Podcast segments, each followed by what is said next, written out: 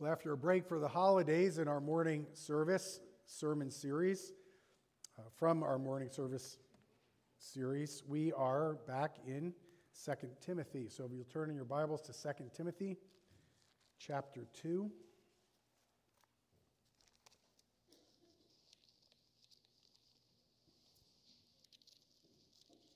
Our focus will be on verses 3 to 9. We'll begin reading in verse 1. Children, here are your questions for this morning. First, what three groups of people does Paul use as examples in our passage? Two, what is something that they all need to have in order to be successful?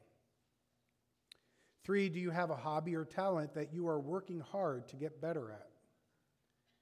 Four, how can you make sure you are strengthening your faith and service to the Lord? And five, Paul worked hard as a preacher of God's word, but he landed in jail. Though they had him bound in chains, what does he say about the word of God? 2 Timothy chapter 2 beginning in verse 1 this is the word of God. You then my child be strengthened by the grace that is in Christ Jesus and what you have heard from me in the presence of many witnesses, and trust to faithful people who will be able to teach others also. Share in suffering as a good soldier of Christ Jesus. No soldier gets entangled in civilian pursuits, since his aim is to please the one who enlisted him. An athlete is not crowned unless he competes according to the rules. It is the hardworking farmer who ought to have the first share of the crops. Think over what I say, for the Lord will give you understanding in everything. Remember Jesus Christ, risen from the dead, the offspring of David, as preached in my gospel, for which I am suffering, bound with chains as a criminal. But the word of God is not bound. There ends the reading of God's word. Let's pray together.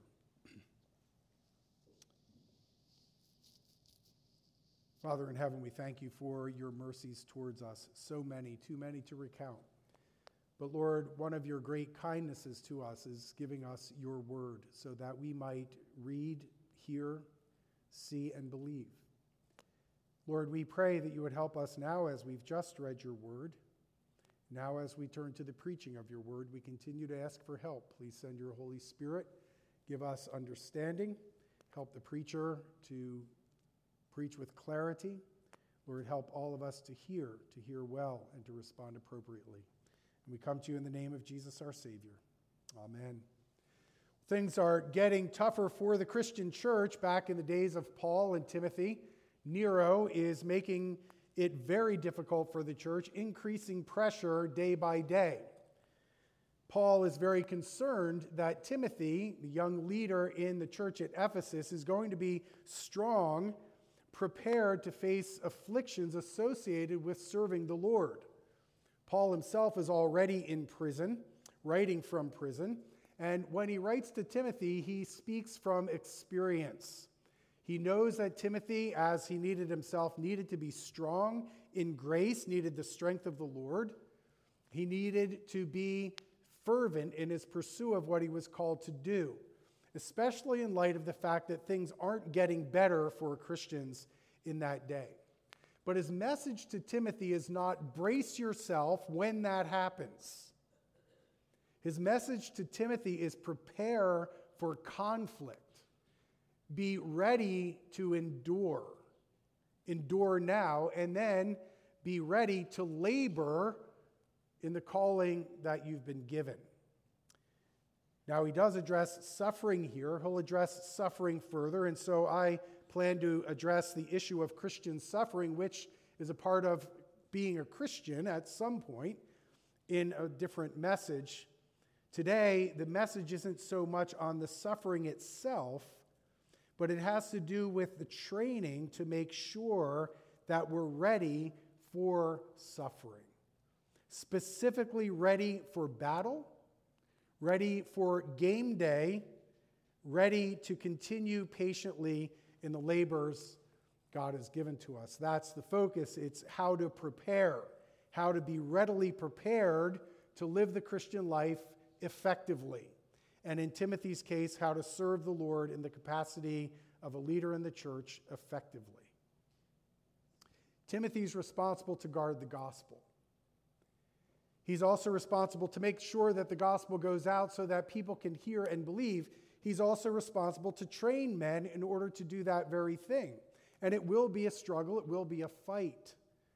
But the principles laid down here for Christian strengthening and perseverance and patience apply to every Christian. It's not just for leaders in the church.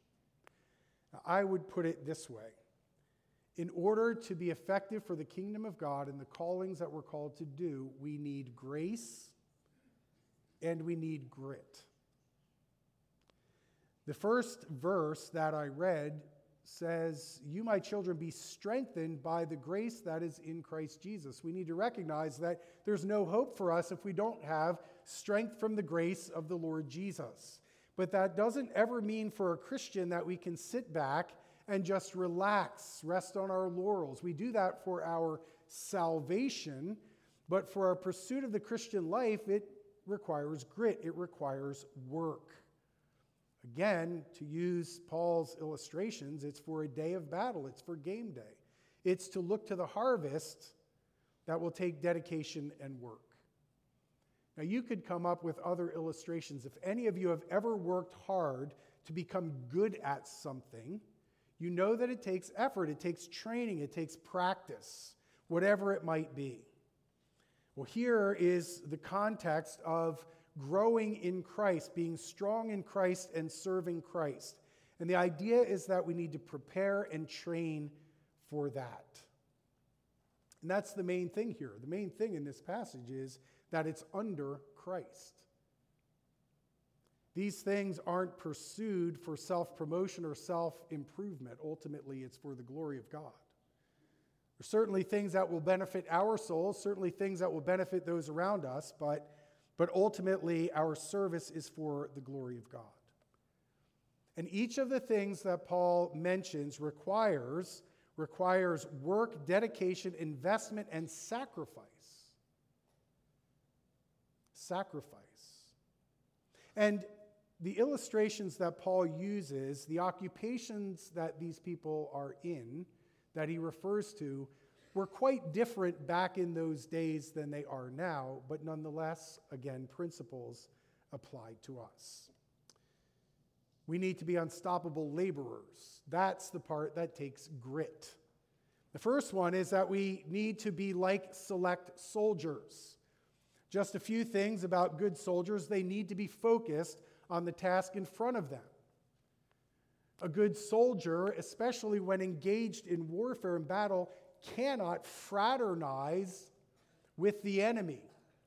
In other words, become too close and embracing with any kind of shared mentality or worldview with the enemy if we apply this to our faith.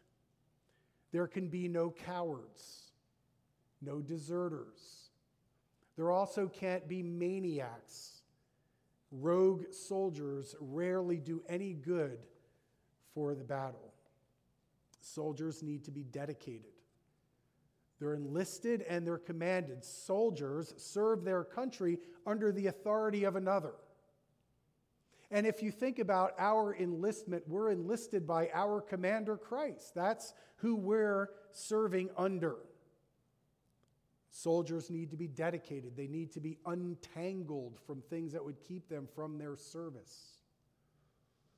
I have a friend who once said if the military wanted you to have a spouse, they would have issued you one. But the idea is that your focus needs to be on your place in the military. Calvin puts it this way the condition of military discipline is such that as soon as a soldier has enrolled himself under a general, he leaves his house and all his affairs and thinks of nothing but war. And in like manner, in order that we may be wholly devoted to Christ, we must be free from the entanglements of this world. Now, he's not saying that we ever shirk family responsibilities. Don't get it wrong. But we have to keep in perspective that, that our ultimate goal is to serve our Lord and Commander, the Lord Jesus Christ. Uh, be aware there will be opposition. In warfare, the goal of the enemy is to kill you and to kill others.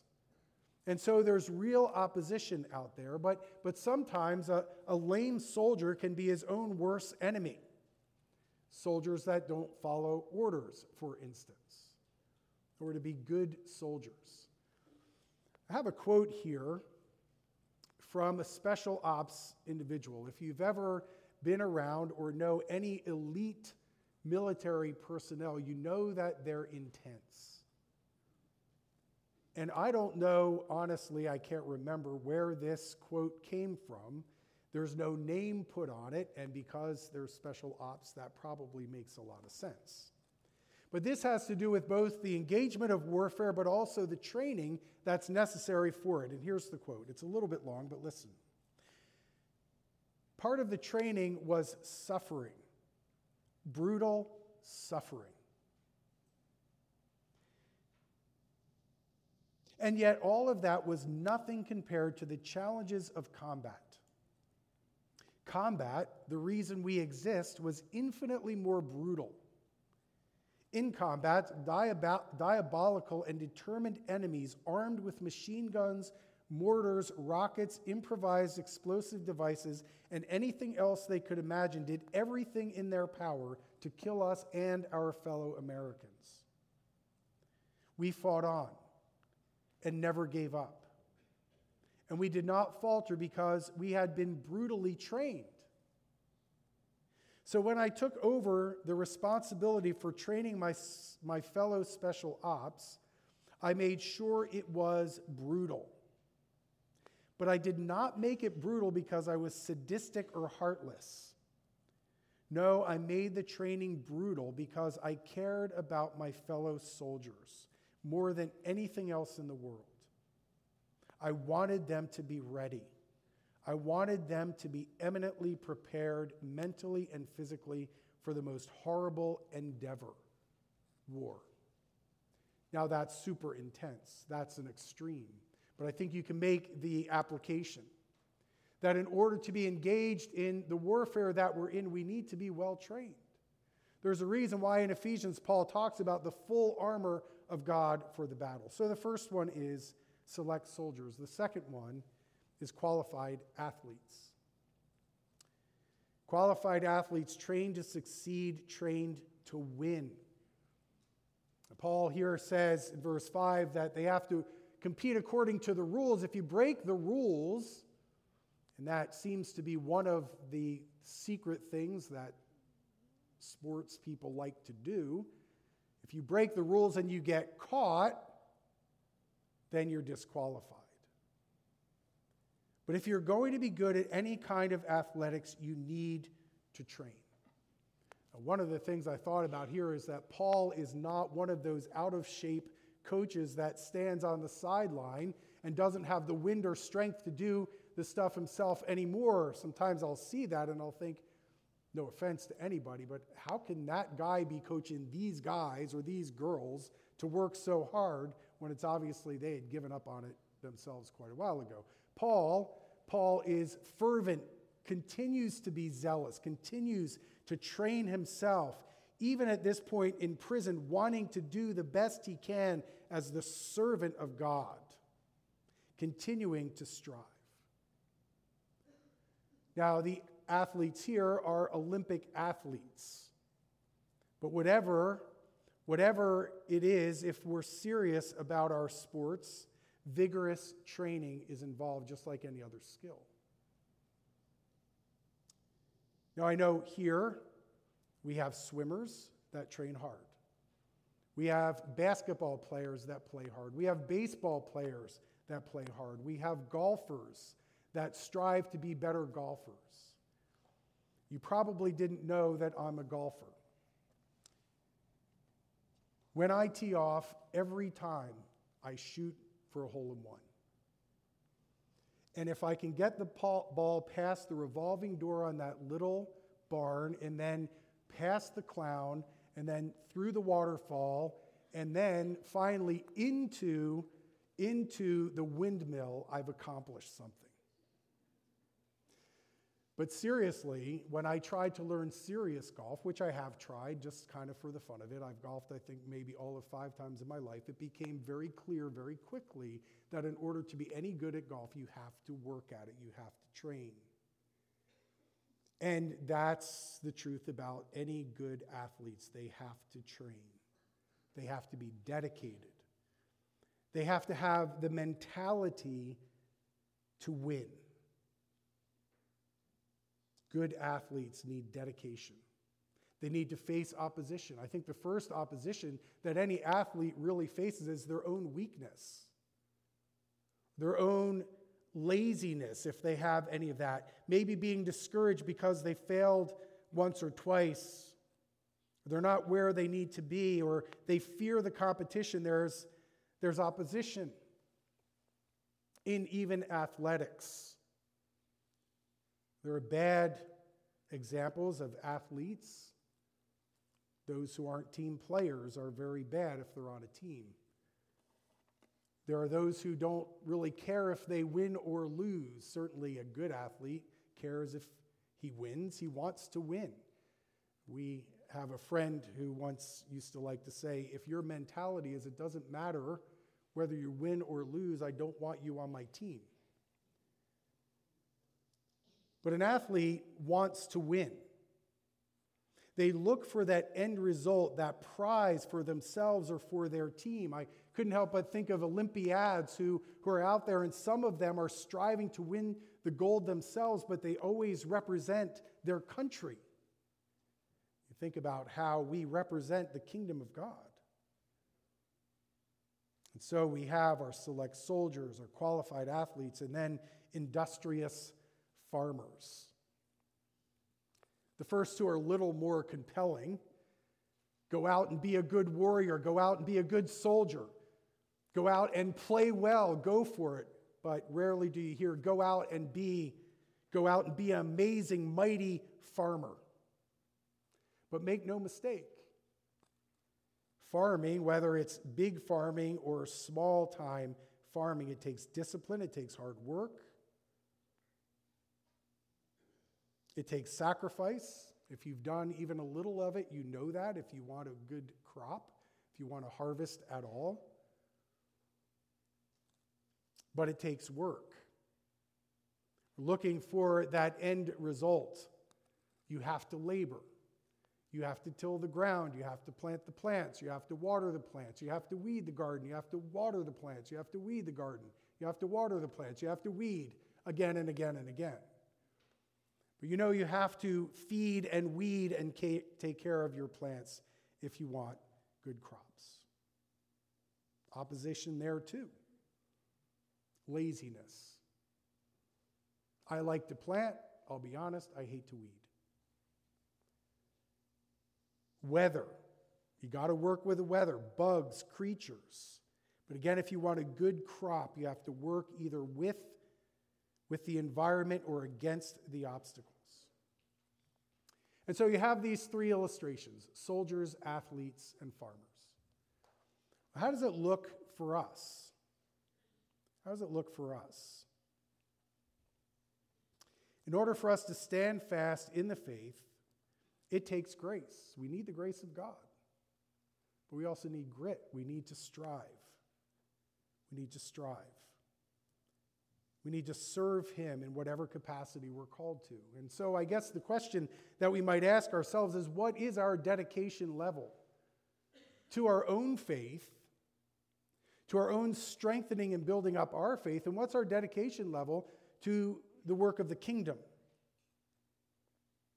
I hope we can answer that question that we are concerned with strengthening our own faith. And so we are pursuing the means of grace. We are concerned with serving well in the kingdom. And so we're pursuing those things. We always know that we can do better.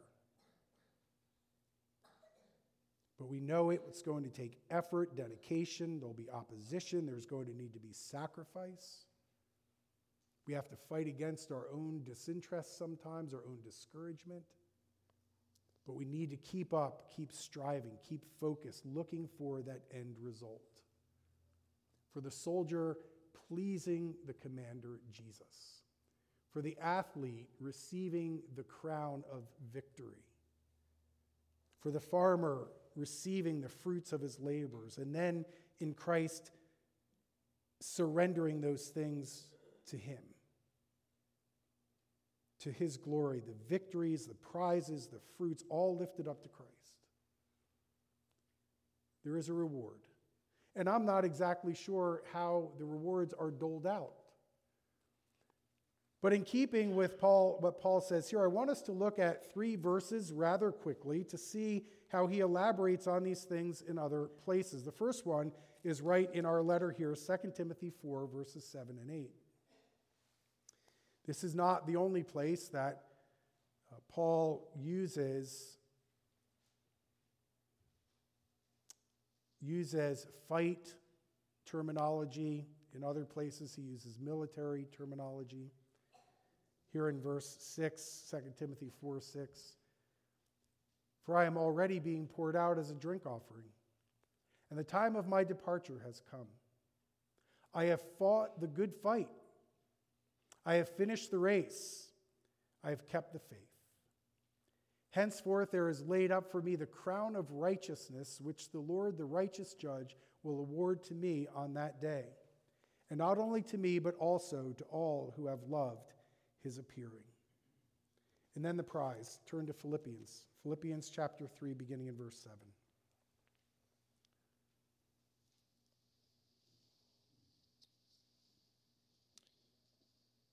Whatever I gain, I had, I counted as loss for the sake of Christ. Indeed, I count everything a loss because of the surpassing worth of knowing Christ Jesus my Lord.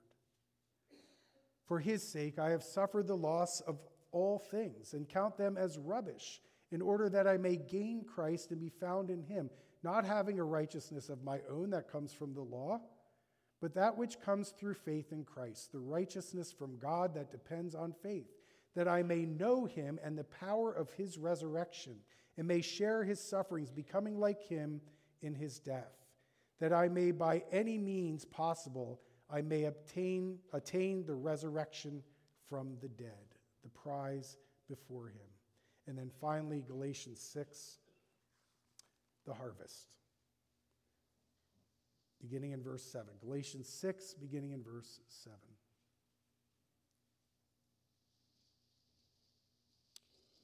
What are you investing in? What are you sowing? There's a principle in Scripture you will reap what you sow. Let the one who is taught the word share all good things with the one who teaches. This is verse 7 now. Do not be deceived. God is not mocked. For whatever one sows, that will he also reap.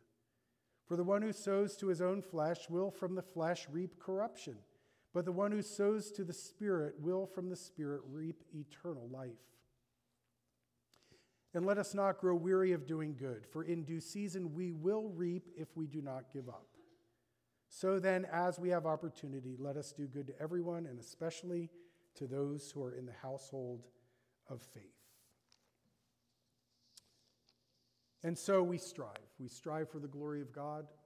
We know that we're doing good to our own souls. We know that there's a reward. We know that it will do good to others. And the faithfulness of God's people will advance the kingdom through the gospel. Paul mentions what the true gospel here is Jesus Christ risen from the dead. We know that's to save sinners. And that's what Timothy has to guard, and that's what he has to preserve, and that's what we have to do too. And the gospel has to be understood and grasped and believed and taught in order for, in order for it to be unleashed. And that's what Paul's referring to here when he says the gospel can't be bound. Might not seem like Paul accomplished much. After all his labors, all his endeavors, He's not the pastor of a megachurch. He's not a celebrity. He's not gained riches of wealth in this earth. He's landed himself in an underground prison cell. That's where he is. He's bound. He did look forward to his reward, but those things were never his goal. His goal was satisfaction in serving his Lord. Satisfaction serving his Lord, glorifying God, things that are good for his soul, things that benefited others, also all that the gospel would go out. Paul had many reasons to be discouraged, many reasons to give up. Here's what he says in 2 Corinthians 4, beginning in verse 7. We have this treasure in jars of clay to show that the surpassing power belongs to God and not to us. We are afflicted in every way, but not crushed, perplexed, but not driven to despair, persecuted, but not forsaken, struck down, but not destroyed always carrying in the body the death of Jesus, so that the life of Jesus may also be manifested in our bodies. For we who live are always being given over to death for Jesus' sake, so that the life of Jesus also may be manifested in our mortal flesh. So sin is at work in us, but life in you. Paul understood that his work was not in vain, and even while he's bound, literally in jail, in chains. The gospel's not bound. The gospel can't be bound, and sometimes it's the very suffering of his people that causes the gospel to go out with even more power. And so that's where our passage ends today with Paul saying that this gospel can't be bound. But we think about our goals our goal to glorify God, to edify our own souls, to do good to others, to call in the lost. Here it is. If we're living the gospel, the gospel will go out.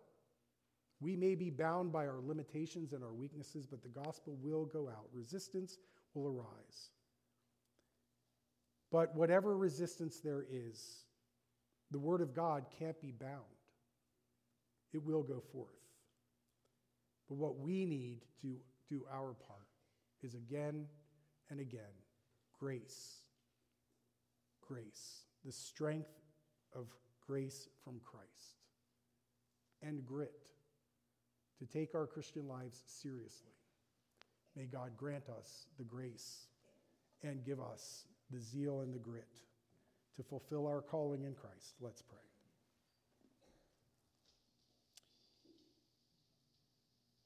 Our Father in heaven, you have bestowed grace upon us. And you've set a commander over us, our Lord Jesus Christ. And you've called us to run a race seeking always your glory. And you've called us to sow seeds of righteousness, that we would reap a harvest of righteousness. So you've taught us so much in your word. All always ultimately focusing on your glory and the work of your kingdom. We are so privileged to be a part of that. Lord, may we be diligent in pursuing the things you've called us to do, to be your good soldiers, to be your athletes, to be your farmers. Lord, help us to pursue all that you've called us to do. We come to you in the name of Jesus. Amen.